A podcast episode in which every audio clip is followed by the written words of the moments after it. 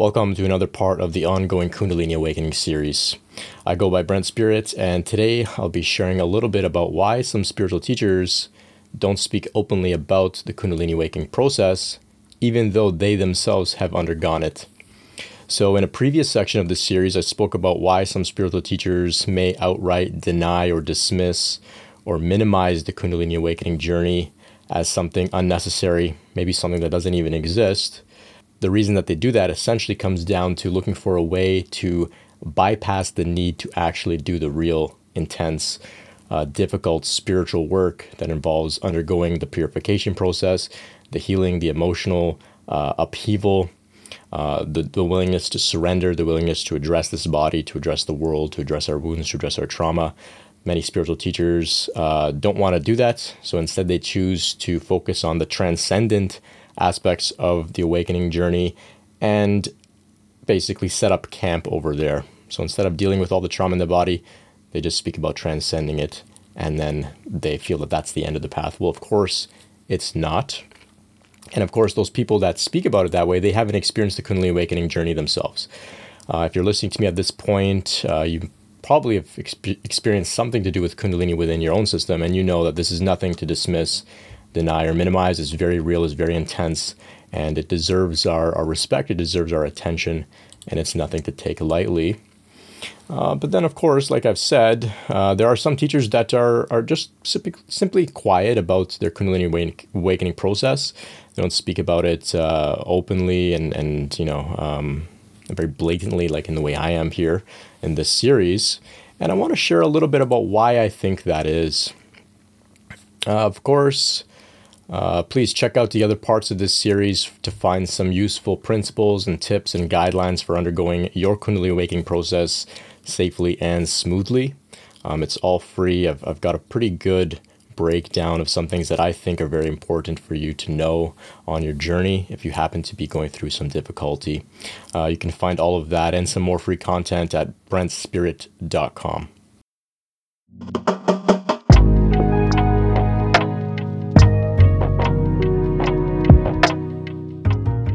Before I start dropping names, let me just start by saying look, I'm only making assumptions about these teachers and about why they don't speak openly about Kundalini.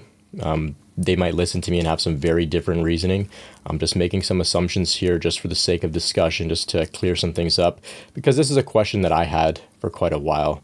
And in my contemplation, I, I, I came to some conclusions here that satisfied me, and I just want to share those with you today. Um, of course, like I said, they might disagree. Um, if you really want to know why they don't talk about it, ask them, and then you know let me know what they say. So uh, let's start by naming a few teachers, a few notable, well known teachers here. So, Ram Dass, Sri Ramana Maharshi, Adyashanti, Matt Kahn, these teachers are all self realized and they've all gone through the Kundalini awakening process. So, they've mentioned it here and there, but in general, they aren't very open or direct about it as far as I've found. You know, it's not like they've put out a book called Kundalini 101 or anything like that.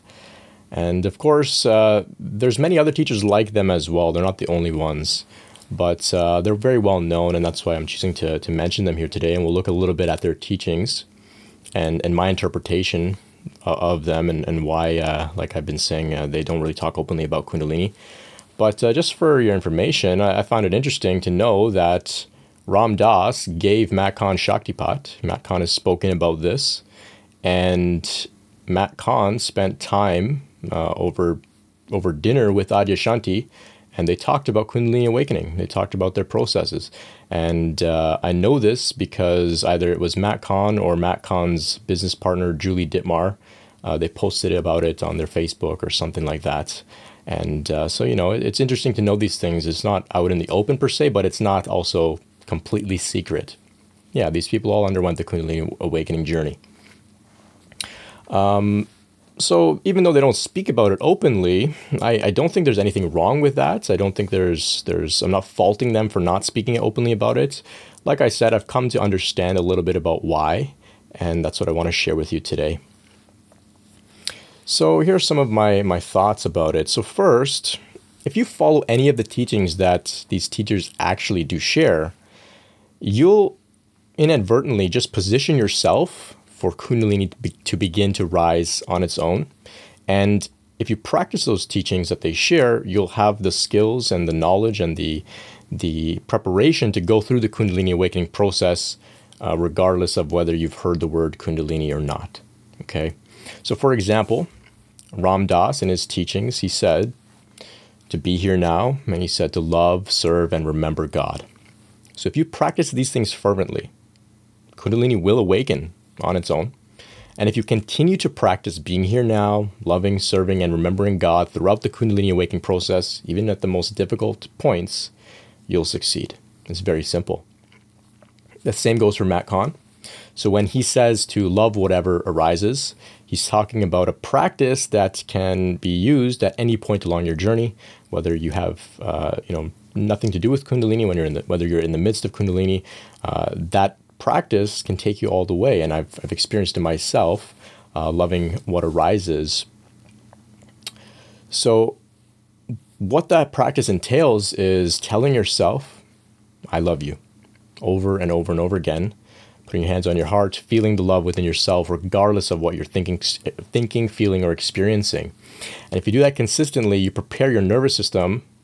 Uh, you you lay a foundation of safety so that the kundalini can then rise and then through the, the rising of that pro, of the kundalini through that purification process you continue with the practice of loving yourself and you'll come out on the other side stable and and uh, in, a, in a very very high state of consciousness that can be integrated and embodied and lived out as a human being so this is this is what I did. I, I followed Matt's teachings. I, I, loved myself, and I continue to love myself. And uh, so I, I'm speaking from experience here.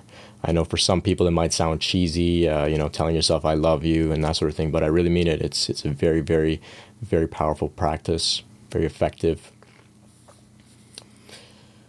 So let's look at Ramana Maharshi. Uh, when Ramana Maharshi, uh, he, he said to ask, "Who am I?"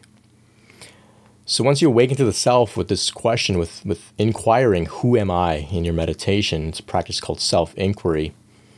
Once you get an answer to that question, or once the question dissolves into who you really are, which is the self with a capital S, which is that expanded consciousness, which is not separate from Kundalini, by the way. So when you ask this question, who am I through self inquiry, uh, something shifts within you. Um, and you are able to now abide as the self or have access to that state of consciousness. And once you begin to practice resting there, just like uh, with the other practices, now Kundalini will begin to rise on its own. And like I've been saying, if you continue to abide as the self uh, throughout your Kundalini process, everything will unfold smoothly and successfully. So Adyashanti he comes from a Zen background, and now Zen does not openly address Kundalini awakening at all. Zen is very, very minimal. They don't talk a lot about all this stuff. But Kundalini is there. There is an energetic component to the, the transformation that takes place as a result of, of exploring Zen, and it's there if you know where to look. So Adyashanti's teachings, they involve recognizing silence that's inherent within ourselves, within the world. Even when there's, you know, literal noise, there's a, there's a foundation of silence that we can tap into. Uh, there's spaciousness and there's this pure being. And, and points us to abiding there, resting there. And once again, if we follow these practices, then we can position ourselves for Kundalini to rise on its own. And if we continue with those practices that Adyashanti recommends, we'll have a, uh, we'll have a successful Kundalini unfolding. So, with all of that said, to put it simply, with Kundalini, we can approach it passively by focusing on the practices that these teachers mention. And those practices, they'll bring out many benefits. And just one of them will be to set ourselves up for Kundalini awakening to take place. Okay.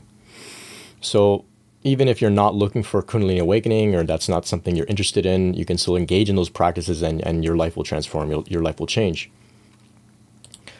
So, another reason I have here for why the topic is sometimes avoided is that Kundalini is a very polarizing subject. So some will be drawn to it because they think that if they have a Kundalini awakening, they'll, you know, experience all sorts of mystical things. Uh, then maybe they think that they'll experience nothing but bliss. Uh, all their all their their problems will go away. They'll be at you know in a perfect state of ongoing bliss, almost like you know being high on a drug for the rest of their life. Uh, they think maybe they'll experience great powers, you know, superhuman abilities. Sometimes within uh, the, within yoga, they're called siddhis.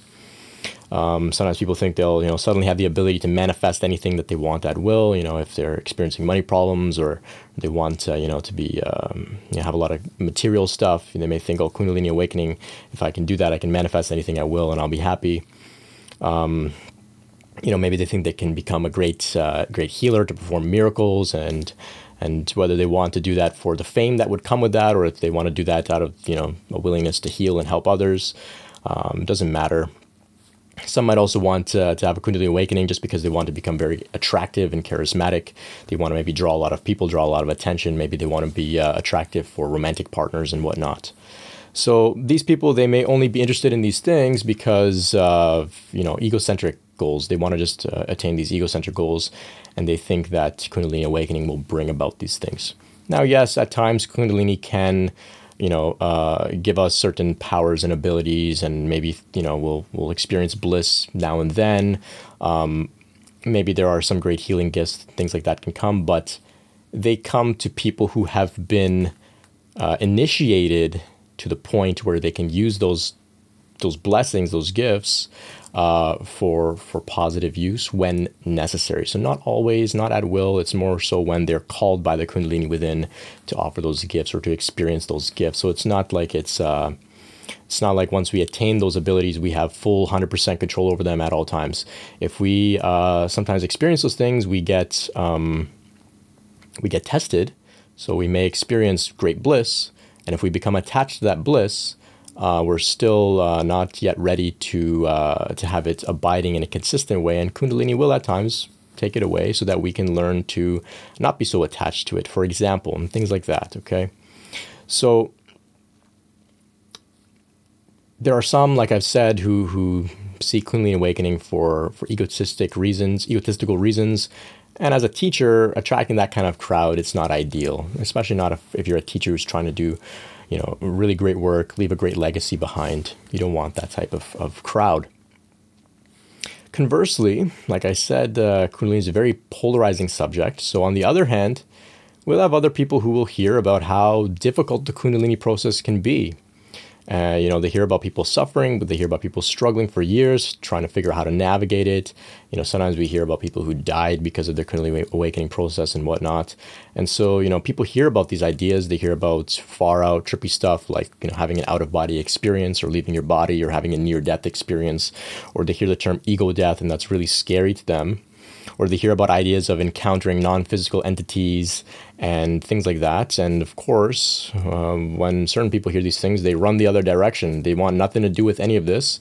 And uh, they run so far in the other direction that they abandon spirituality altogether. They don't pursue any spiritual practices at all. They won't even consider, you know, uh, abiding as the spaciousness or being here now or or loving themselves. They're like, no, hell no, I, I don't want anything to to awaken within me. I don't want to experience any of that far out scary stuff. So they abandon spirituality altogether. And as a teacher, we don't we don't uh, you know want to attract a crowd like that either. Okay. So both of these situations, uh, whether it's being drawn to Kundalini for egotistical reasons or running away with it, all uh, running away from it altogether because we're afraid, neither is ideal. So it goes without saying, but you know, Kundalini is nothing to be feared, uh, nor is it anything to seek out to attain powers and other ego-enhancing experiences. Kundalini is about bringing the divine into this human form and living it out as a human being in the world, embodying it. Okay.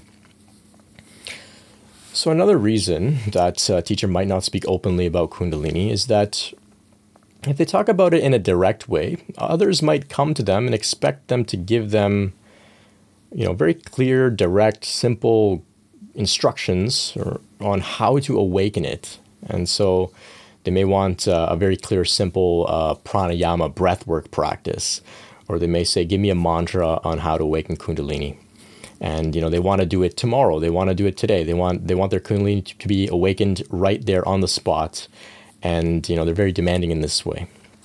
Of course, you know this is unsafe and and no responsible wise teacher would provide this information to just anybody okay the nervous system must be prepared in time, and that usually takes years, uh, before the Kundalini can be awakened and rise smoothly without difficulty.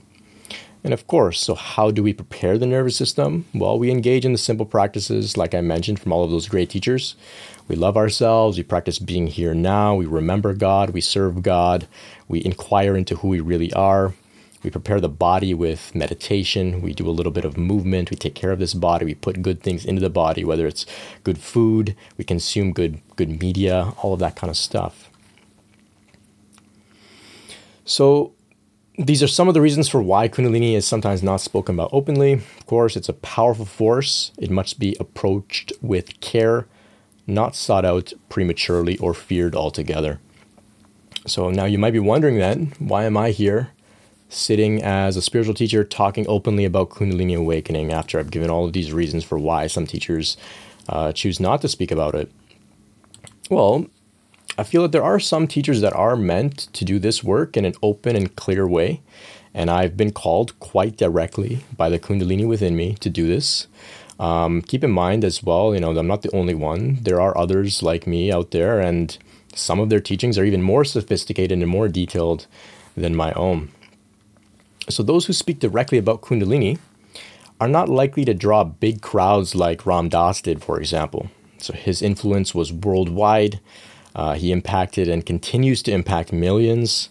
Um, the general population can understand and appreciate simple teachings such as being here now, loving, serving, and remembering God. Um, not everyone who practices these things will experience a full blown Kundalini awakening, but everyone who practices these teachings, they'll, they're going to benefit greatly regardless. Um, another example, Matt Kahn, just recently, in the past couple weeks ago, he spoke in front of the UN about peace and love. Now, just my assumption here, but I'm willing to bet that if he was the Kundalini awakening guy, uh, and you know he had a book specifically titled, you know, How to Awaken Kundalini, uh, instead of being the I love you guy who focused on loving ourselves and sharing love throughout the world, I feel like he wouldn't have got that invite to speak at the UN and allow his impact to be so influential around the world, right? So it's something to keep in mind as well. So those who do speak directly about Kundalini, they're likely to have a smaller audience consisting of those who are hyper focused on the Kundalini process, who need support beyond just the basic general spiritual practices that we're all familiar with. So it's important to remember that this process, in some respects, does not need to be complicated and you don't need these very specific teachings to do exactly with Kundalini. We don't need to know about every single nadi and chakra and every single type of rising and exactly what's going on within ourselves.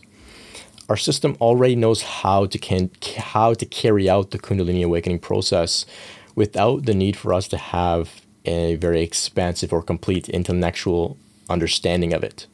Okay, so just like how your body knows how to heal a cut, just like how your body knows how to digest food, it knows how to go through the Kundalini awakening too.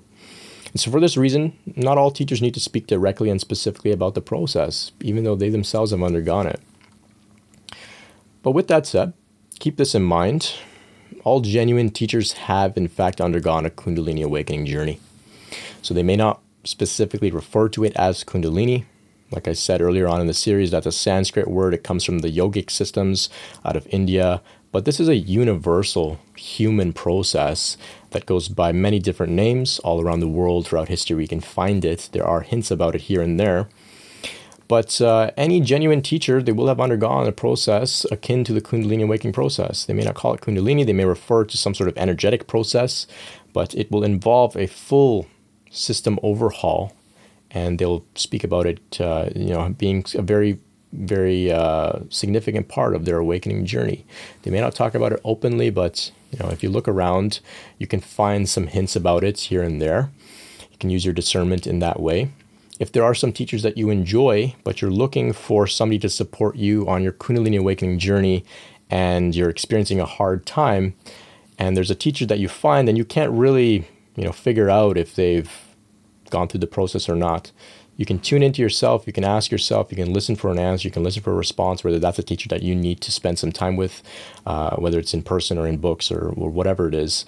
And you can you, you get a response. And if you don't get a response and you're not sure if a teacher is appropriate for you at this time because you're not sure whether they're uh, withholding information about the Kundalini process for reasons that I mentioned here today, or if they're not speaking about Kundalini because they haven't experienced it themselves. If you're not sure and you can't really figure it out by tuning into your, your heart, just leave those teachers behind and move on. There's so many great teachers out there that we don't need to spend time with ones that we're unsure of. So that's that's something that we have a great benefit of here today in this age. We have the internet. We can access teachers from throughout history around the world. Uh, you know, we don't need to leave our home, leave our family, leave our country to go on some long journey to the desert or something to find a guru in the cave. Uh, we can, you know, we have instant access, so we can take that, uh, take advantage of that, and, and, try and work with teachers that really resonate with us. Uh, especially, like I said, if you're going through the Kundalini awakening process, find others who have. Um, I'll be making another quick video about this, but basically, in short, if somebody hasn't undergone the Kundalini awakening process, they can't really help you. The most that they can do is is listen to you and, and validate your experience and say, hey, that's that's cool, I believe you, and they can maybe refer you to another resource, but they can't really help you directly, especially when it comes to specific issues to do with Kundalini. Um, it's just in the nature of it. If you haven't gone through it, you don't know what you're dealing with, what you're talking about, or how to really help anybody. So, uh, with all that said, I hope this has been a meaningful episode for you. If you have any feedback for me, any comments, uh, anything you don't agree with, anything uh, interesting you'd like to share with me about the Kundalini topic, uh, about your journey, about something you heard about another teacher, for example, I'd love to hear it all. I'm very open. Uh, you can get in touch with me. You can leave a comment. Um, my email inbox is always open, open uh, info at brentspirit.com. You can also visit brentspirit.com to learn about meeting with me one on one. If you feel like you want to support this work, you can make a donation. And you can also find more free content there. brentspirit.com. Thanks so much for listening. Stay tuned for the next episode of the ongoing Kundalini Awakening series. Much love. Peace.